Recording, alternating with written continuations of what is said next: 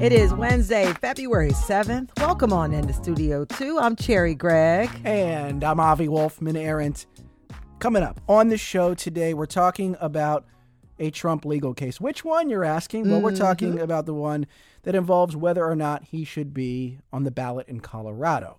Uh, this is going before the Supreme Court tomorrow. By the way, you can listen to those oral arguments on WHYY Yes, live we'll tomorrow, live. Mm-hmm. starting around 10 a.m., I believe. Uh, but we're going to talk about the case today with a couple of experts, Lisa Tucker and Kermit Roosevelt. We're going to break it all down because it's complicated. It's also pretty fascinating. Then, back half of the show, end of the show, we're going to talk to two actors, performers, Rob McClure and Maggie Lakis. They live in South Philly. Yay. They're married. That's all great. But what's really, really interesting is that Mm-hmm. they're also the co stars of Mrs. Doubtfire the musical, which is, if you know the movie, about two people getting Going through divorced. divorce. So we're going to talk to them about that experience going on the road with this show, uh, which was on Broadway and is now touring around the country, is now in Philadelphia where they live. So we're really excited about that conversation. And you folks know this. You can email us if you have comments about any of these topics. You can call us. The email is studio2 at whyy.org. Stacy's already chiming in about, Stacey. about Trump. We'll get to her later. Um, you can also call 888 477 9499. First, Cherri Gregg, some news headlines. Start us off. Yeah, um, to all my bookworms out there, branches of the Free Library of Philadelphia sounded the alarm for their individual bookworms this week, alerting them that they will no longer be able to post on social media in real time. And they point to our new mayor, Cherelle Parker, as the reason why. And you have that hmm. that look on your face, Avi. Wait, Let the- me the explain. Let me explain. Yeah. This comes after the Parker administration enacted a vetting process for all public information and social media posts. Avi, can you imagine? Dozens of municipal agencies must now send drafts of everything from Instagram posts to news releases to the mayor's communication office for approval before they can post it. Before this time, of course, city departments were free to handle their own social media. They were media. semi autonomous. Yeah, they did. Now this rollout, They were treated like you might say adults. they were. They were because they are, and they're getting paid to do their jobs. So I'm not editorializing there, folks. I'm just I'm describing Yeah. the situation. Yeah, th- this rollout will apply to offices big and small, from city health clinics to rec centers, and it's creating worry about potential public information backlog. But the administration has already loosened up a bit, allowing some departments to post non-sensitive information. Parker's administration says, "Don't worry about censorship." Avi, I give him six months because it sounds like a lot of work for the person who has to check up all the IG posts from Oh, all these agencies. I would not want to do that job. Let me tell you. I, I really, I, I've read about this. The Inquirer, Daily News Mm-hmm. have covered it extensively, and I still find myself asking the question: What is this trying to solve? Was this an issue where like libraries posting things that were way out of pocket? Uh, Not in my experience. I hadn't seen anything that really raised my Especially eyebrows. the library, a lot of people, yeah. Um, and I have to say, I, I don't want to be mean, but the memo that clout, the Clout column obtained announcing this policy um, had this big message in all caps no media interviews, social media posts, blah, blah, blah, without it being approved in advance by mayor's communications. And that message itself. Had a pretty bad typo in it. I'm like, I'm like, if you're asking me to send you all of our communications for approval, please don't make your announcement of that policy with a typo. I'm just saying that's the bar I'm setting. It's a low bar. Yeah. What I'll say to that before we move on is that mayors typically, when they the new Yeah, administrations come in, yeah. they do this, and then they realize this is too much work, and they let people go back to doing their jobs. My prediction again, six months. We'll check in and see if they even make it to three. So I don't want to be too snarky. Yeah. Maybe they're going to keep it in place now just to spite us. I don't know because I was such a such a meanie about it. Um, okay, so from Mm-hmm. One story about too much red tape, maybe to perhaps not enough red tape. yeah, There was a pretty alarming report yesterday from New Jersey's State Commission of Investigation, and it's all about the addiction recovery industry in the Garden State.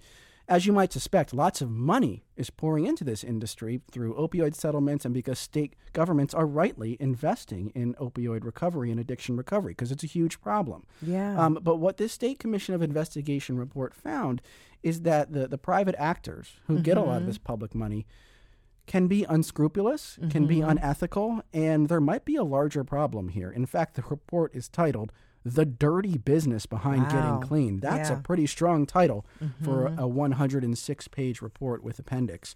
Um, I'll, I'll give you some examples, Cherri. So they say that there's corruption, there's abuse.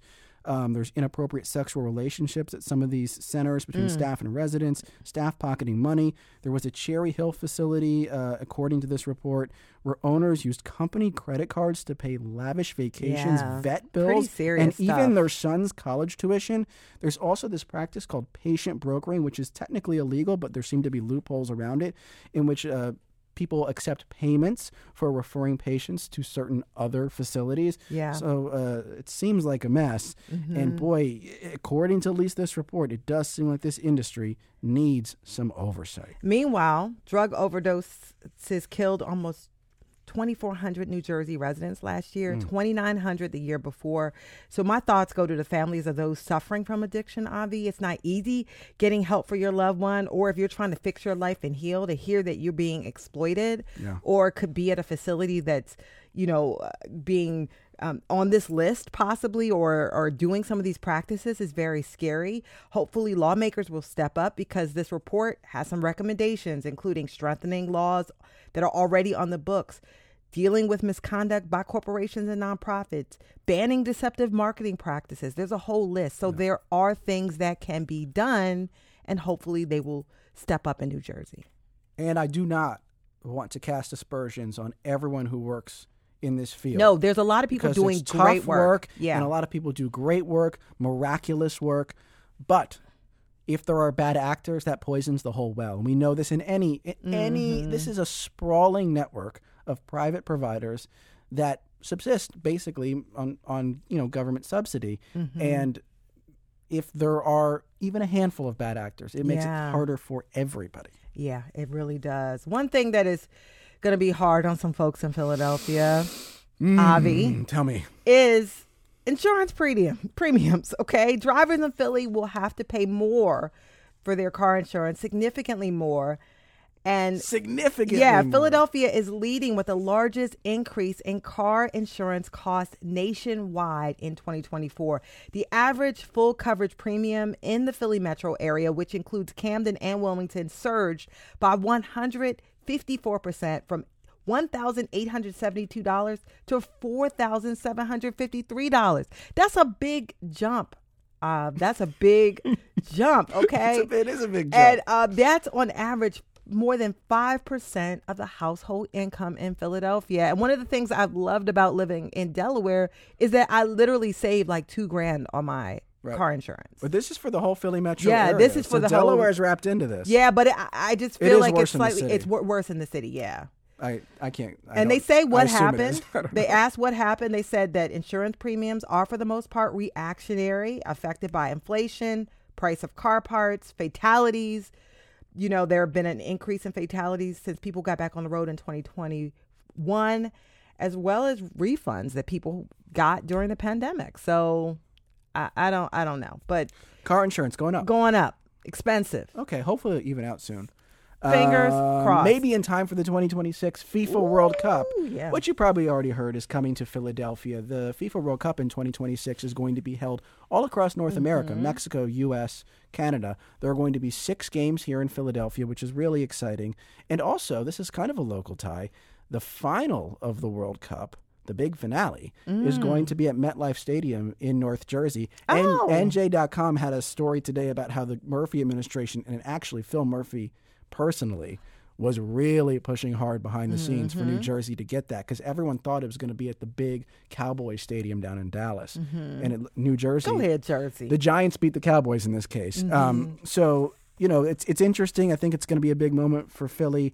Uh, it also comes in the 250th birthday of America, which is pretty cool. the semi quincentennial. So you know this is this is a, a big deal for Philadelphia um, to play a part in what is the biggest sporting event in the world. And yes, I know about the Olympics. The World Cup is the biggest sporting event in the world. And shout out to the Linc. That's Eagles home turf. They've stepped up. They've been showcasing top level soccer matches. And I gotta say, Avi, Philly's staying booked and busy. This is a good thing for the city. Can I throw a little rain on the parade? Yeah. Well, first, uh, trivia fact: the first ever sporting event at the Linc was actually a soccer match. Oh. People don't know that. Before there was ever an Mm-hmm. American football game there, there was a soccer match there. You could look that up. About 20 years ago. Um, so here's my reign on the parade, which is that this is I said it's the semi quincentennial, 250 years since the signing of the Declaration. Big birthday for America. If you go back through history, 100 year birthday, 150 year birthday, the bicentennial 200. Philly had humongous city changing events to mark all mm-hmm. of those occasions. The 100th anniversary basically created the Parkside neighborhood of Philly. Huge World's Fair. And so what's happening now? 150, Yeah. they, they basically created what became the stadium complex. Huge World Fairs. Bicentennial, they planned that for 10 years plus. Um, you can find there was huge headlines about that for years, and I do find it odd. We're coming up on 250, and I just haven't heard a lot about what Philly is doing. Like we're gonna have the World Cup, we're gonna have I think the baseball. But they've been All-Star working game. though. They've been working.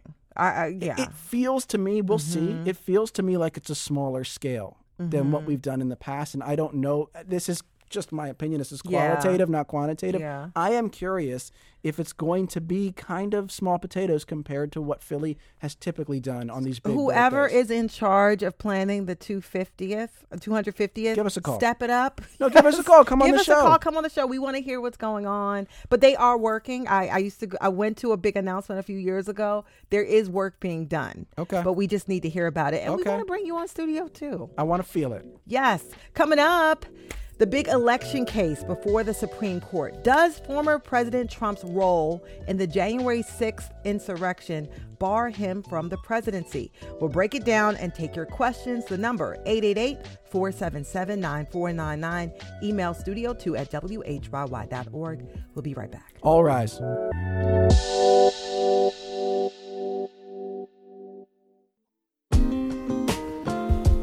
Oye, oye. Did I get it right, counselor? got it. All You right, this is it. Studio 2. I'm Avi Wolfman. And I'm Cherri Gregg. Tomorrow, the Supreme Court will hear oral arguments around an election case with potentially enormous implications. The justices will weigh whether former President Donald Trump's role in the January 6th insurrection disqualifies him from the presidency. The case comes from Colorado, where the state's high court ruled that Trump should be removed from the primary ballot. They cited a post Civil War provision in the 14th Amendment to keep insurrectionists from office. It's a fascinating case, Cherri. We're going to try to walk through mm-hmm. all of the arguments and the implications with two legal scholars. We're also going to talk about yesterday's federal appeal, appeals court ruling that the former president is not immune to criminal prosecution, a decision that Trump is asking the Supreme Court to review. Here with us in our studio is Kermit Roosevelt, constitutional law professor at the University of Pennsylvania Law School. He actually wrote an amicus brief supporting the Colorado court's decision. Welcome, Kermit, to Studio 2. Thanks so much for having me. Also joining us is Drexel University law professor Lisa Tucker. Welcome back to Studio 2, Lisa. Avi, I think that if this radio thing doesn't work out, you've got a future at the Supreme Court doing that. oh yeah, oh yeah, yeah. yeah. I, I, I might check that out. Very nice. of course. Uh, while I'm auditioning for that, I do want to welcome folks uh, who have questions around the case or comments. Should the former president's actions on January 6th bar him from the presidency? Should a president have immunity from the law and be treated differently? 888 477 9499. You can also email studio2 at whyy.org. And so, Carmen, I want to start here by looking at the 14th Amendment, Section 3. And I want to read a, a truncated version because it's pretty long, but it says in part No person shall hold any office under the United States who, having previously taken an oath to support the Constitution of the United States, shall have engaged in insurrection or rebellion against the same, or given aid or comfort to the enemies thereof. Can you give us a little bit of context, Kermit, and understanding of the meaning historically and the use of Section 3? Because I understand it hasn't been used in over a century. It hasn't been used much because it was responding to a particular historical problem. And the problem was it's the end of the Civil War. The Union has won. The former Confederate states are going to be reintegrated back into the Union somehow. But the Republican Congress is very concerned that disloyal people will start taking government positions again. So the Confederacy had governments, those governments were dissolved. The states are now making new governments, and they're going to be sending representatives and senators to Congress. And maybe people will be running for president. So, whether this covers the presidency is one of the issues. But the Republican Congress is concerned about letting traitors back into power. So, they actually debate different ways of doing this, different ways of trying to keep political control in the hands of loyal people. And what they ended up with is Section 3, which takes a relatively narrow set of people. It's people who held office and took an oath to support the Constitution and then broke that oath. And it says they can't serve in state or federal governments. Okay, and then Colorado takes a look at this and maps it against what former President Trump did. What did that court see um, in this Section 3, you think, that made them rule the way they did? Well, I think the argument is pretty straightforward. So, you know, you can say there are plausible arguments on both sides. I think there's probably enough legal room for the Supreme Court to go whichever way it wants to go. But it looks pretty straightforward to me to say President Trump, he was the president, right? He took an oath to preserve, protect, and defend the Constitution. And then on January 6th, he summoned a crowd of supporters to the Capitol. He gave them this speech. He knew that they were attacking the Capitol after a certain point. He did nothing to call them off for hours. In fact, at 224, this is one of the points that the Colorado litigants make. At 224, he fired off a tweet saying Mike Pence didn't have the courage to do what needed to be done. And it's after that that the protesters break through the police lines and really get into the Capitol. Can I can I just uh, zoom in on some of that real quick, Kermit? You mentioned not just his speech, but his conduct leading up to the speech, mm-hmm. the summoning of the crowd, and then his conduct after the speech. Because of course, the president's lawyers have pointed out he wasn't there when people stormed the Capitol. Um, so it's all of that you think that the that the Colorado court looked at, and that the U.S. Supreme Court might look at here. Yeah, that's absolutely what the Colorado court looked at. Now, Trump's lawyers are saying you should just focus on this speech and you should treat this as a First Amendment problem and you should ask if he was inciting imminent unlawful activity. But I think that it makes sense if you're trying to figure out was this an insurrection to ask was there a concerted plan there to prevent the peaceful transfer of power, which I think there was. I think the January 6th committee documented that pretty well and then it turns violent. So now it's a violent attempt to prevent the transfer of power. It's a violent attempt to maintain as president and you know commander in chief of the armed forces with all of the things that that means. To maintain as president someone who is not legally entitled to hold that position. They're trying to take over the executive branch of the U.S. government. So when you think about it from that perspective, I think it certainly does look like an insurrection.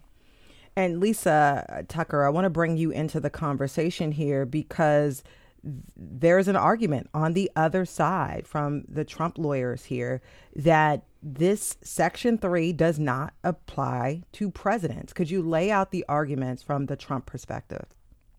Sure. And one thing that Professor Roosevelt and I do when we teach, you know, very entering law students in the first week of law school is that one of the primary jobs for a lawyer is to identify ambiguous terms. Mm. What are terms in a statute, legislation, a constitution that could be subject to more than one meaning?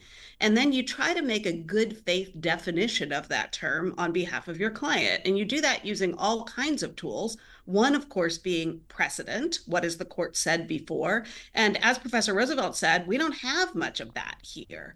And so, what the Trump lawyers are trying to do is say that, for example, when they talk about officers, officers of the United States, that that term does not include the president of mm. the United States. It doesn't include the president of the United States for several reasons. Because of some of the other people who are included in the list of Section 3, for example, they say it goes from the most important to the least important. And so if you were going to start with the most important, you'd start with the president, and the president isn't listed there. Senators so are, representatives are. A lot of state, yeah, state right. executives, but never explicitly the president. The president, mm-hmm. yeah. And then they point to other parts in the Constitution where they say the president is responsible for appointing officers. Well, if the president is a, responsible for appointing officers, then how can be he be an officer himself. Um, so they look at, and there's also an argument that perhaps officers have to be appointed and a president is elected. So what they're doing is taking this word officer out mm. of Section 3. Officers can be disqualified from future public office if they've previously taken this oath. And they're saying, yeah, sure, but Trump can't be an officer under a very careful textual reading of the Constitution. And there certainly are justices who you know traditionally do look very very closely at text and say we have to go by what the text mm. says mm-hmm. whether or not it makes sense that if a president has been involved in an insurrection then yeah he probably shouldn't be president hmm. again mm. steve emailed us and said colorado is 100% correct the man incited a terrorist attack on the mm. U.S. Capitol. The language, Kermit, in Section 3 is engaged in insurrection.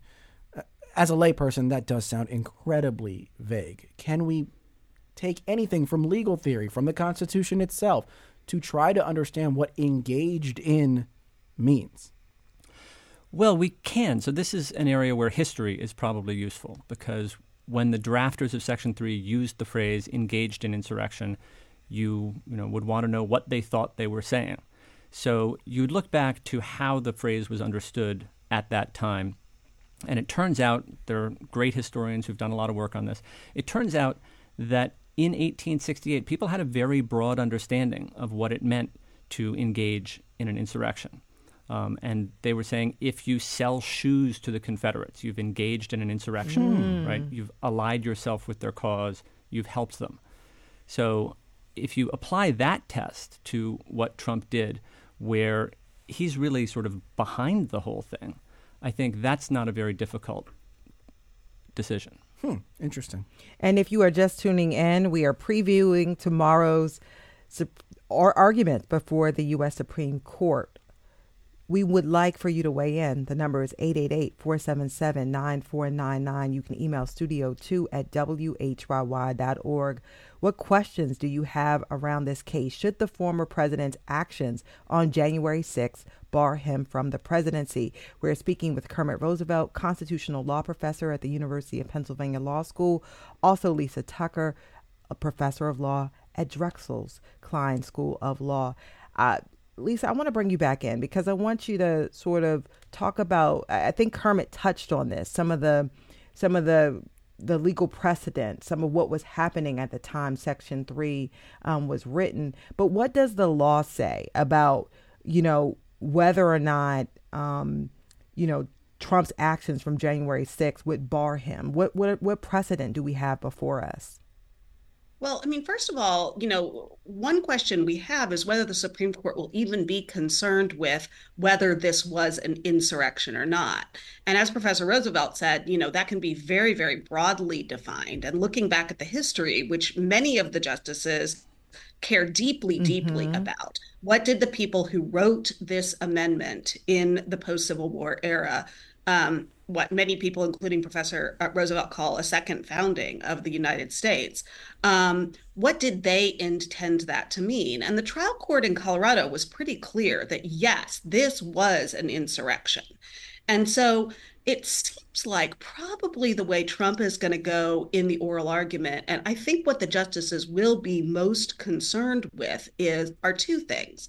Number one, you know, what does this officer language mean? And, you know, uh, Trump's lawyers have even tried to say that he didn't pledge to support the Constitution because the, constant the, the, the oath that he took as president didn't include the word support it says something like protect preserve and defend so he didn't swear to support it so it doesn't apply to him right um, but the second thing that the justices are always thinking about is how will this play out? How is it going to play out immediately? How is it going to play out the next time a case like this comes to us, if it does?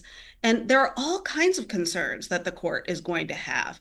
You know, the last case of this kind of import that the Supreme Court dealt with in election law was Bush v. Gore mm-hmm, yeah. mm-hmm. 24 years yeah, ago. Yeah. And I'm old enough to remember what the world was mm-hmm. like right mm-hmm. around then. Uh, you mm-hmm. know, waking up in the morning to hear we actually don't know who's president. and the Supreme Court deciding to wade into that territory. And Justice O'Connor, who was on the court at the time, said several years later she thought it was a mistake. She thought it was probably a mistake that the Supreme Court decided to hear and decide Bush v. Gore because it cast a shadow on the legitimacy of the court wading into the political sphere. The court's got to be concerned about that right now. Mm. The court has got to be concerned about handing the election, possibly, or at least majorly influencing the election. Or if they take this away from Trump, if they say you cannot be on the ballot, and make no mistake about it, um, literally this would just apply to Colorado. But if the Supreme Court says you are disqualified, it ends up applying to all mm-hmm. of the mm-hmm. state ballots. And even if there were a write in campaign, even if people, you know, his supporters said everyone in the country is going to write him in, under Section 3, he wouldn't be allowed to take office because he's disqualified. Yeah. So the court has got to be thinking about, you know, some scholars have said, I read something this morning where a scholar said, the the chaos and the violence that could ensue mm-hmm. would make January 6th look like a Sunday picnic and and they've got to be worried about that as well. Well, let me uh let me read a comment here from Chris who says my comment's simple. Trump's not above the law. Let's be clear. He has over 90 indictments. If this were the other way around with Clinton or Obama, he would have called for the 14th Amendment anytime he would have called for it. October 31st. Thanks for that comment, Chris. That gets into the politics of all this, Kermit. And you wrote in your mm-hmm. amicus brief uh, it is the responsibility of courts to enforce the Constitution, not to pick and choose among its provisions based on assessments of their wisdom or the consequences of enforcement. And yet, many people are worried in this case about precisely that the consequences of enforcement. You're saying block all of that out? Well, that is what the role of the court is supposed to be. And this Supreme Court has told us repeatedly this is sort of one of the mantras of the originalists that they don't make decisions about whether a constitutional provision is wise or good or will have good consequences when it's enforced. They just follow the choices made by the drafters. I think that's not necessarily the case a lot of the time. A lot of these cases, it's sort of ambiguous. You've got an old provision. How does it apply in modern circumstances with modern gun technology, which is very different, for instance? Um, this case, I think, is actually pretty clear, though. So, one thing is, I don't think this case is very close. I don't think it's a difficult one. I think it's pretty clear that the answer is Trump is disqualified. But then the second point is, if the consequences are going to be so terrible, actually, the drafters of the 14th Amendment, in their wisdom, gave the political process a way to handle that, which is they allowed Congress, by a two thirds vote, to remove this disability. And Congress did that over and over again. Congress enacted very broad amnesty. So if the Supreme Court says Trump is disqualified, that's actually not necessarily the end. It doesn't mean we're plunged into chaos because Republican voters elect someone who's not eligible to hold the office. It could be that Congress will then go ahead and remove the disability. They would override, mm-hmm. yeah. I want to read this email. Although from, politically, that seems really unlikely. because the there isn't yeah. a two-thirds majority of Republicans mm-hmm. in, in both. Sure. Okay, yeah. And I, I want to read this email from Stacy who says, keeping Trump off the ballot is not about fair, it's about law. I, I want to ask both of you because you you have these connections to the court. What's going on in the court? Is there a way for them to not take the case at all? Because this is a very political. It, it, it, could look very political given the con- six to three conservative makeup of the court. And I'll start with you, Kermit. Is there a way for them to just avoid ruling in this case at all? And what would that lead to? I think not really. So, you know, as long as courts were rejecting these challenges, I think it was possible for the Supreme Court to stay out of it and say, Trump's on the ballot, we're just going to let the political process play out. But now that Colorado and Maine have disqualified him, I think Supreme Court intervention to give us a uniform national answer really is necessary. And I'm sure that there are some justices who are very unhappy that it's come to that. I think John Roberts probably doesn't want this case because it's hard to see a way out that doesn't damage the court's legitimacy with some big constituency out there but I don't really think that they can avoid a decision here. Yeah, I mean, here's a comment from William on mm-hmm. Facebook, one of the people who would probably disagree if the, if the court does uh, keep Trump off the ballot. Mm-hmm. The liberal witch hunt against Trump needs to be stopped, and it goes on from there. I don't really need to give you more of what William says, but you can yeah, get call the gist. it unlawful. Yes. Um, so look, uh, let me let me throw this back to you, Lisa Tucker. If indeed the court takes a political middle road here or tries Mm-hmm. to wiggle out of it in some way, can't that also damage their legitimacy? I mean, uh, you know, it's sometimes it's hard to play both sides and get away with your reputation intact. Sure is, and and that's one really good reason why uh, many people say, "Gosh, being on the Supreme Court would be one of the hardest jobs ever." Yes, because Trump supporters are not going to take anything other than an absolute victory here, and people who really do see this as an insur- insurrection and and Trump guilty of criminal conduct are aghast at the idea that Section 3 would not apply. One possible application could be that they could try to decide on very narrow grounds based on states' rights, that states have a right to decide how to run their their their elections, and that at least in the primaries, uh, the state of Colorado could say he can't be on the primary ballot. But the mm-hmm. problem that that then raises is a few months down the road, we're dealing with the general election. And the general election, presumably, he would again assert that he had a right to be on the ballot. These ballots are printed and early voting starts way ahead of the general election. So it would probably be just a few months before the court would have to take it up again.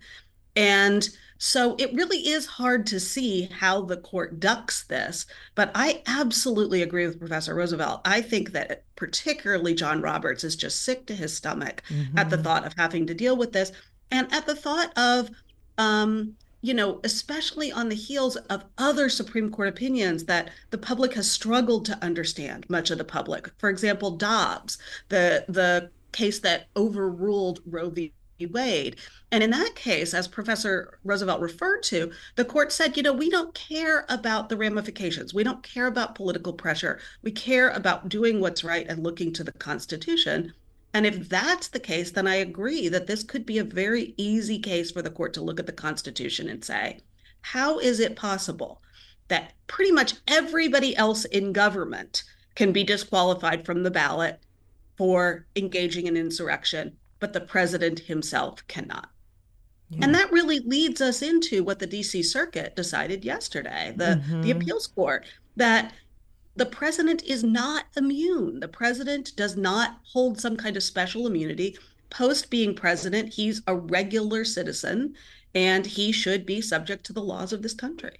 And I, I want to actually pivot to that, Lisa, and bring you, Kermit, as well into this because of that federal appeals court you held unanimously, and this was a panel um, that the federal charges against Trump uh, should move forward, decimating his claims for what would be absolute immunity, uh, except for uh, except in light of an impeachment. What are some of the takeaways from that case? And then when you look at it uh, in, in, in alignment with this current case about the Colorado ballot, I mean, there are major political implications there as well. Well, there certainly are political implications because we've got criminal prosecutions that will go forward. So that's going to interact with the campaign in a somewhat unpredictable way. But there are polls actually that say Trump would lose some support if he were convicted. So that that could have an effect. I mean, my general reaction to the DC Circuit decision is why are we even talking about this? I mean, it would have been a shocking, momentous decision if it had gone the other way, mm-hmm. I think. Mm-hmm. But what they said is just what I think every American would assume. And interestingly, it's exactly what Trump's lawyers were arguing in the second impeachment proceeding. So if you can remember back when he was being impeached for his role in the January 6th We have courts for this, yeah. Yeah. He yeah. was saying, wait, I'm out of office. I'm not president anymore. Yeah. You can't impeach me. Prosecute me, yeah. right? That's what the criminal justice system mm-hmm. is for. I just want to make sure we bring in a few more comments because we got some yeah, good ones. Yeah, we have some in. good ones. Um, Ross has a question. I believe there are 177 members of Congress who voted to decertify the election. Why aren't they also subject to this law? Interesting question from mm-hmm. Ross. Also, want to bring in an email from Matt. Uh, who says, I'm not in favor of Trump, but if he says he believed he won and was defending the Constitution, is that a sound hmm. argument? Sort of the I didn't know any better, you know, ignorance is bliss. And I was actually working to help the country, not right. hurt the country. Right. Yeah. So, Lisa, could you take either one of those? Which one of those stands out to you? Uh, gosh, I guess the second one. If he really thought he was innocent, and so he really thought this election was his, and it truly had been stolen from him, Uh, I guess that, you know, what I would say is, first of all, he has advisors. Second of all, he had a vice president who right. was refusing to go forward with that plan of attack. And third, even if you believe that, you don't need to engage in the kind of, you know, we have a rule of law for a reason. It's exactly to prevent the kind of thing that happened on January 6th. Peaceful resolution of these kinds of of conflicts and and issues and that's where he went wrong however innocent he was and again the colorado uh, supreme court or the colorado trial court found that yes indeed he did engage in insurrection wow and Catherine says, I'm afraid of what will happen if Trump is disallowed from appearing on the ballot. Some of his followers showed themselves on January 6th to be capable of violence. How will they respond to something like this? I mean, Kermit, you've already said the court doesn't really consider this. Or should well, it? Or should said, it consider it? I yeah. said, according to the view of the judicial role that they say they have, they shouldn't. I think it's it's certain that they do. Mm-hmm. You know, I think mm-hmm. they think about the court's institutional reputation. They think about what the consequence is going to be.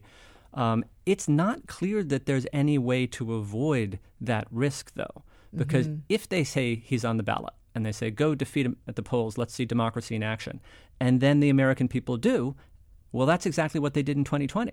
Yeah. And what happened then? January 6th is what happened then. So, you know, what reason do we have to think that he would accept losing an election?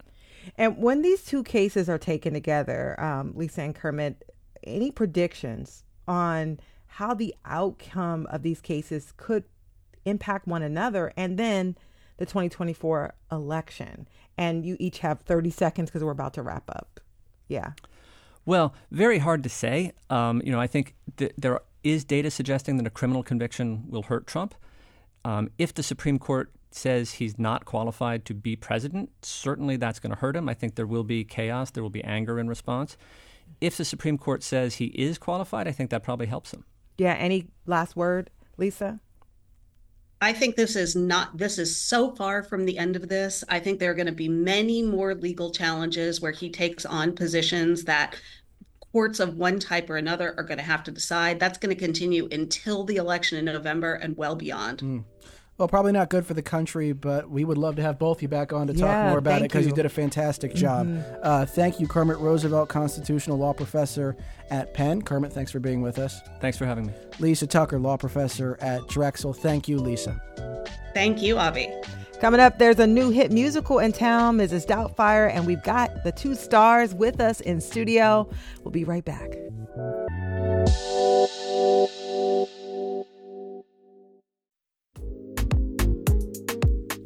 Welcome back to Studio 2. I'm Cherri Gregg. I'm Avi Wolfman Arent.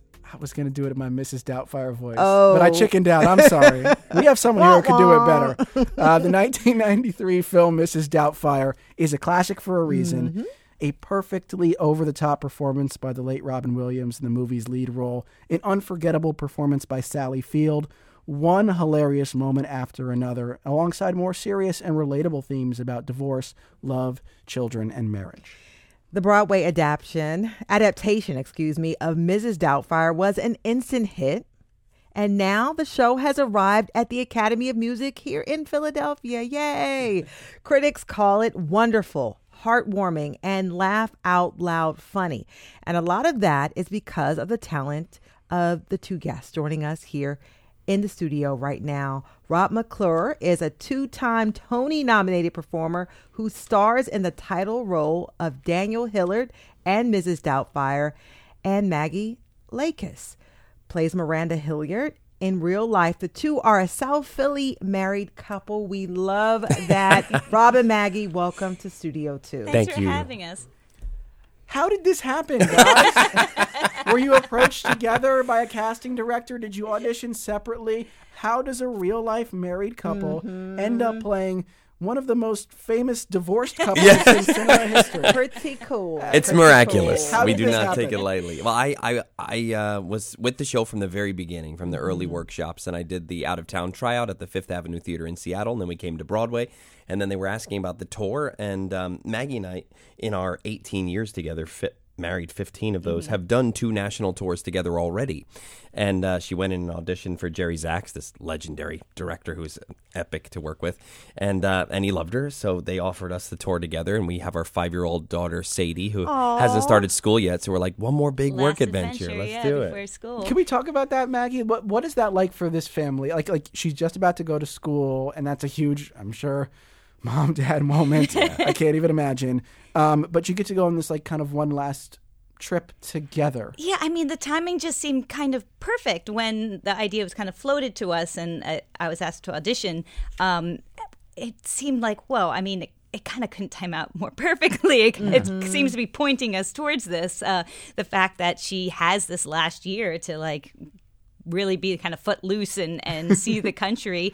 And it was really great because uh, Rob mentioned we had toured twice uh, together before. Yeah. So we had toured and seen the, coun- seen the country as adults. We'd check out speakeasies and you know restaurants. All the and, history and the Yes. architecture. And now we're looking through looking at the country through a five year old's eyes. Like, what would she like to see? So we're kind of getting to rediscover the country through Every her eyes. zoo, every aquarium, every children's museum. You're with like, now. Please touch Museum San Francisco. I yeah. know? know. That's, that's so amazing. So I want to tee up this clip um, of you, Rob, from Yeah. the original Broadway cast recording, and we'll talk about it in just a second. Take a listen, everyone.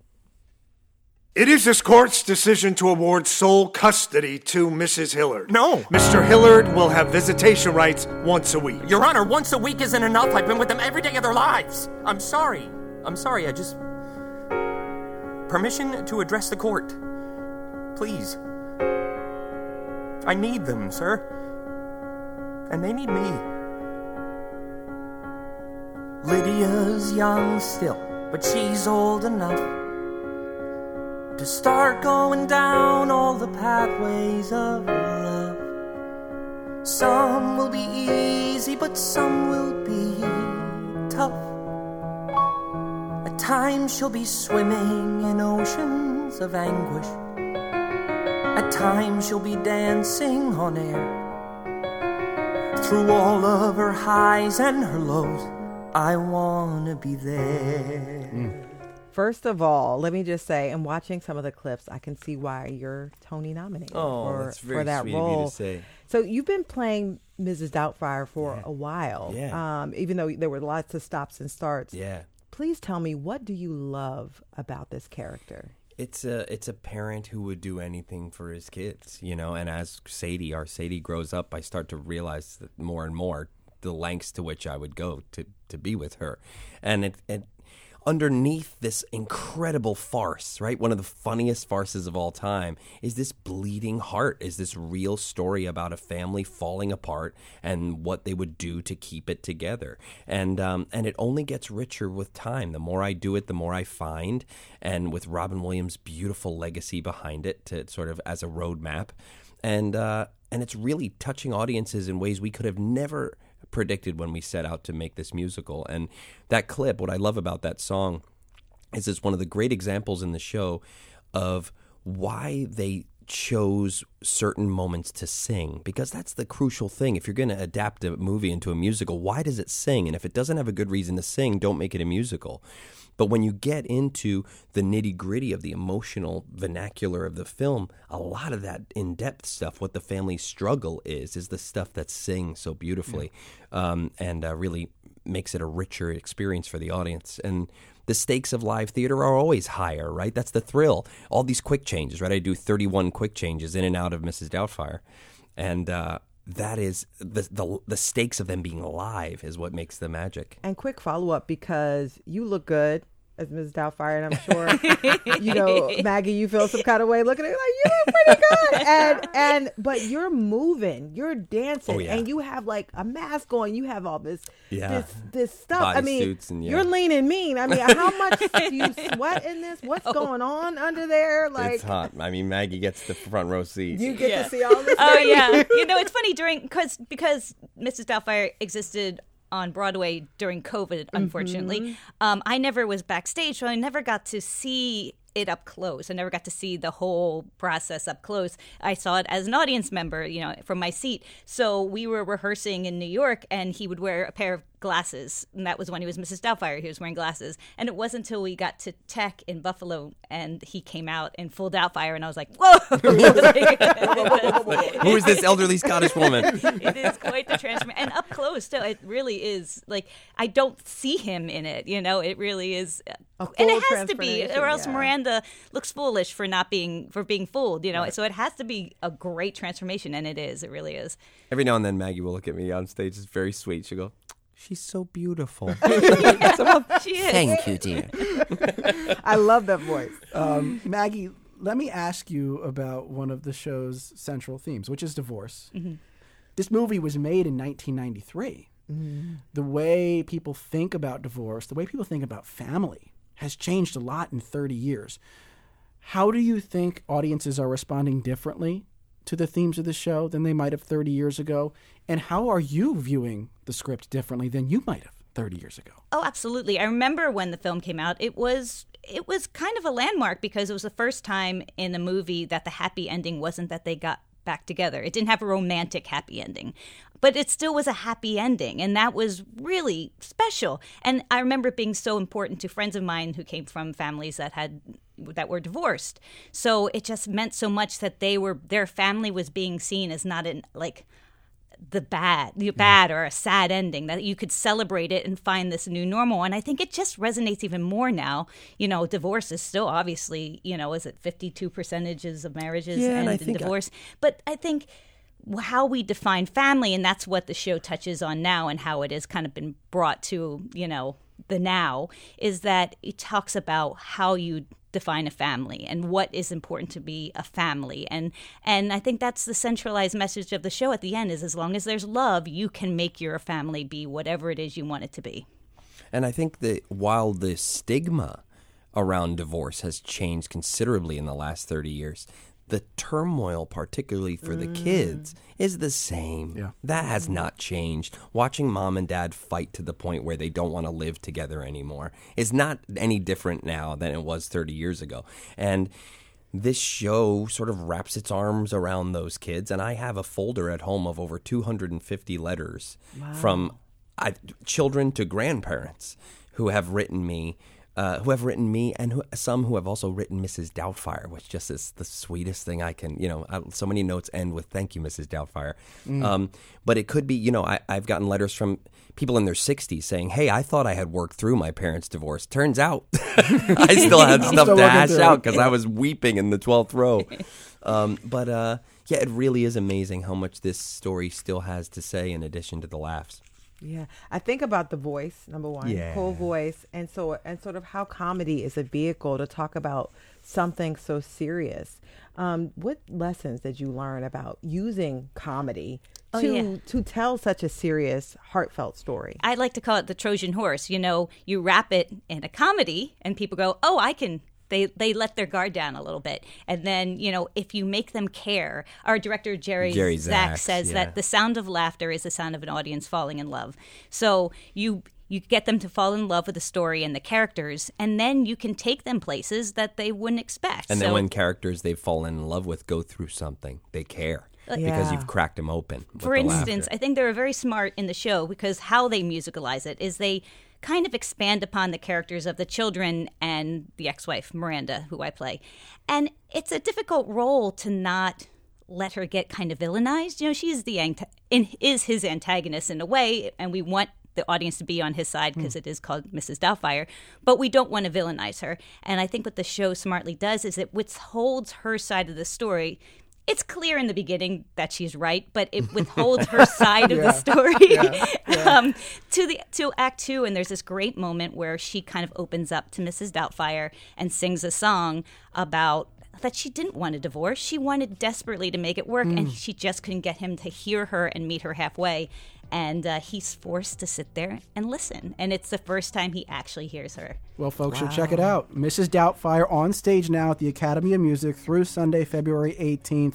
Rob McClure, title role of Daniel Hillard slash Mrs. Doubtfire. Thank you for being here. it's my pleasure. Uh, Maggie Lakis also plays uh, Miranda Hillard. They're married in real life. And by the way, thank In you both for showing that you can Philly. make it on the big stage from South Philly. Yeah. Take that, New York. That's right. Um, let's wrap up the show. Yeah, subscribe to Studio 2 wherever you get your podcasts. Don't forget to rate and review. Our producers are Debbie Builder, Paige Murray Bessler, and Andreas Copes. Al Banks is our engineer from Studio 2 at WHYY in Philly. I'm Cherri Gregg. I'm Avi Wolfman Arent. We will talk to you tomorrow.